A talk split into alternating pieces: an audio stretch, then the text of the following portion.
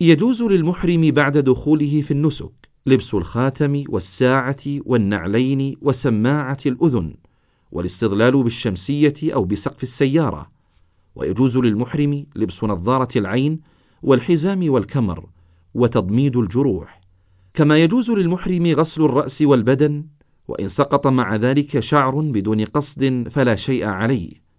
ويجوز للمحرم حمل المتاع والفراش على الرأس وتغيير ملابس الإحرام وتنظيفها. لإعادة سماع الرسالة اختر زر النجمة. للعودة إلى القائمة السابقة اختر زر المربع.